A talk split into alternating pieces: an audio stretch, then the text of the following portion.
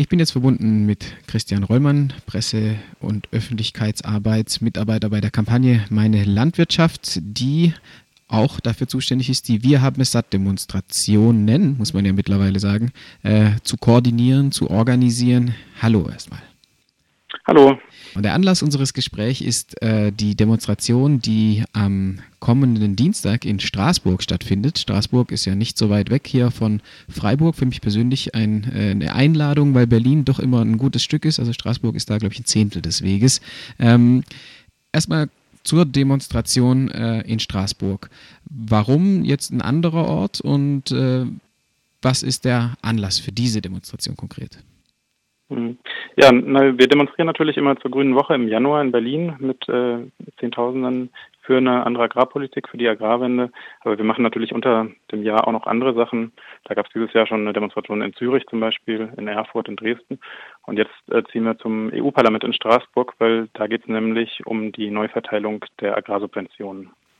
Die gemeinsame Agrarpolitik der Europäischen Union wird alle sieben Jahre, glaube ich, neu verhandelt.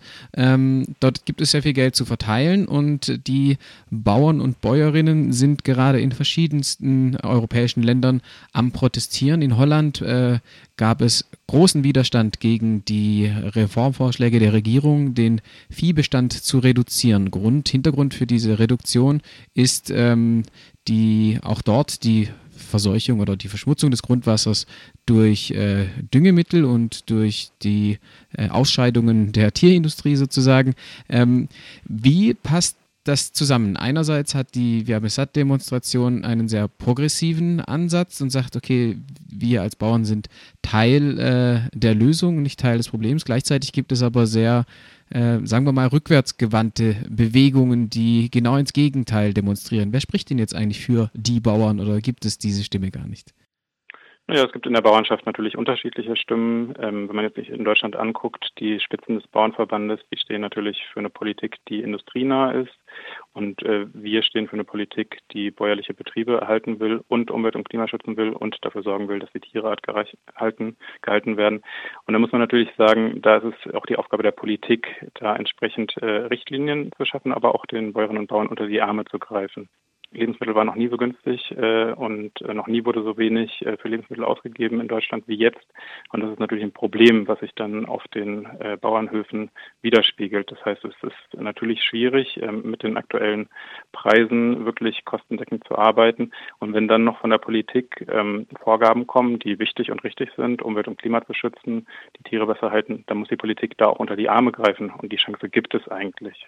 Die EU verteilt jährlich 60 Milliarden. Das ist eine Menge Geld an die Landwirtschaft und das müsste halt entsprechend umverteilt werden, sodass bessere Tierhaltung, Umwelt- und Klimaschutz und gutes Essen für uns alle dabei rauskommt. Die aktuelle gemeinsame Agrarpolitik gilt noch bis 2021. Danach wird sozusagen um die Zeit danach dreht sich jetzt diese Reform und die Forderungen. Bisher ist es so, dass bei der letzten ähm, Reform haben die Länder, die Mitgliedstaaten und in Deutschland dann die Bundesländer, die ja für die Umsetzung der Agrarpolitik äh, letztendlich verantwortlich sind, äh, ein bisschen mehr Flexibilität bekommen, um zwischen der sogenannten ersten und zweiten Säule Gelder zu verschieben und auch ein bisschen Ökodienstleistungen mehr zu honorieren. Äh, trotzdem ist die Kritik auch, ich glaube, von Ihrer Seite, dass diese Flächenprämie immer noch das zentrale Element der gemeinsamen Agrarpolitik ist. Also wer viel Fläche hat, kriegt viel Geld, relativ egal, was er darauf macht. Was sind die Vorschläge von Ihnen für eine Reform dieser gemeinsamen Agrarpolitik ab 2022? Ja, unsere Vorschläge sind, dass man konkret guckt, was wirklich auf dem Land gemacht wird und äh, dementsprechend fördert. Also die Zeiten, wo einfach diejenigen, die am meisten schon haben, am meisten bekommen, die müssen vorbei sein. Ich, du, wir alle zahlen 114 Euro im Jahr für die GAP, für die europäische Agrarpolitik.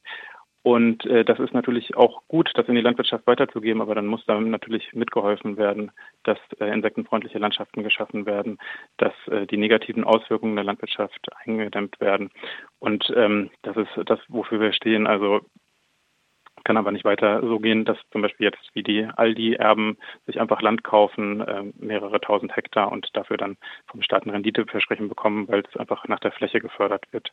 Da muss konkret geguckt werden und gleichzeitig muss man natürlich auch gucken, dass kein Bauernhof mehr dicht machen muss. Das ist auch uns ganz wichtig. Es gibt ja einerseits die Forderung nach einer Kappung der höchst äh, sozusagen größten Hektarzahl und danach entweder keine weiteren Zahlungen mehr oder die Zahlungen sollen äh, fallen. Was wären denn Ihre konkreten Forderungen? Also wenn man jetzt sagt, die Kappung ist vielleicht eins, um die ganz großen ähm, renditegetriebenen Investoren dort irgendwie äh, es unattraktiver zu machen, aber vielleicht eher auf die ökologischen Dienstleistungen her. Für was konkret sollte ein Landwirt äh, Geld bekommen, wenn er sich wie verhält? Also einfach nur ein Biosiegel zu haben, ist ja ein sehr ja, sagen wir mal, es kann, man kann auch mit Biolandwirtschaft den Boden ruinieren. Ähm, was sind so konkrete ähm, Mechanismen, die Sie fordern und die jetzt nicht wieder super viel Verwaltungsaufwand für den Landwirt mit sich bringt, damit er dann nicht irgendwie nochmal tausend Formulare ausfüllen muss, um das dann auch zu beweisen, dass er das gemacht hat. Wie ist dieser Spagat machbar?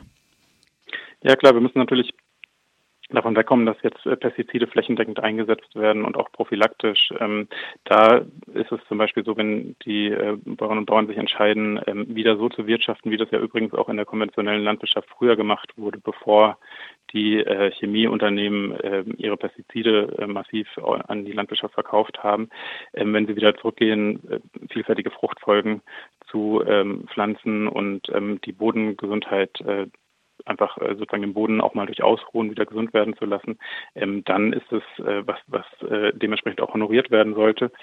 Und alle anderen, die das nicht machen und dafür sorgen, dass ähm, Artenvielfalt äh, und äh, fruchtbare Böden ähm, verloren gehen, die können das machen, aber die sollen dafür keine staatliche Unterstützung bekommen. Das ist unsere Position. Und alle, die diese Position unterstützen und für eine nachhaltig zukunftsorientierte Agrarpolitik in Europa kämpfen wollen, sind herzlich eingeladen, am 22. Oktober nach Straßburg zu kommen. Es gibt auch aus Freiburg Abfahrten. Entweder kann man sich mit dem Flixbus äh, nach Straßburg begeben oder mit der äh, Bahn über Offenburg. Dort äh, kann man sich dann in Kehl direkt treffen zur Auftaktdemo und von dort gemeinsam zum Europaparlament ziehen.